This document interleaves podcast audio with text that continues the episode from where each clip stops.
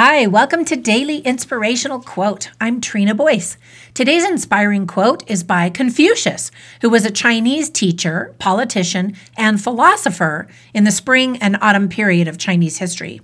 He taught us, quote, "It does not matter how slowly you go as long as you do not stop." End quote.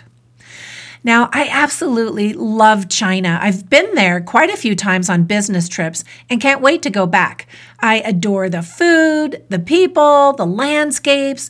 They have super fancy buildings, and I love the ancient historical sites. It's a country in transition, stretching from its rich culture to emerge into something new. It's really fascinating to watch.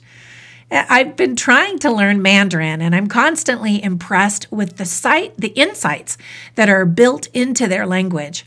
I wanted to share one of them with you today. So, for example, the word for crisis in Chinese is comprised of two characters.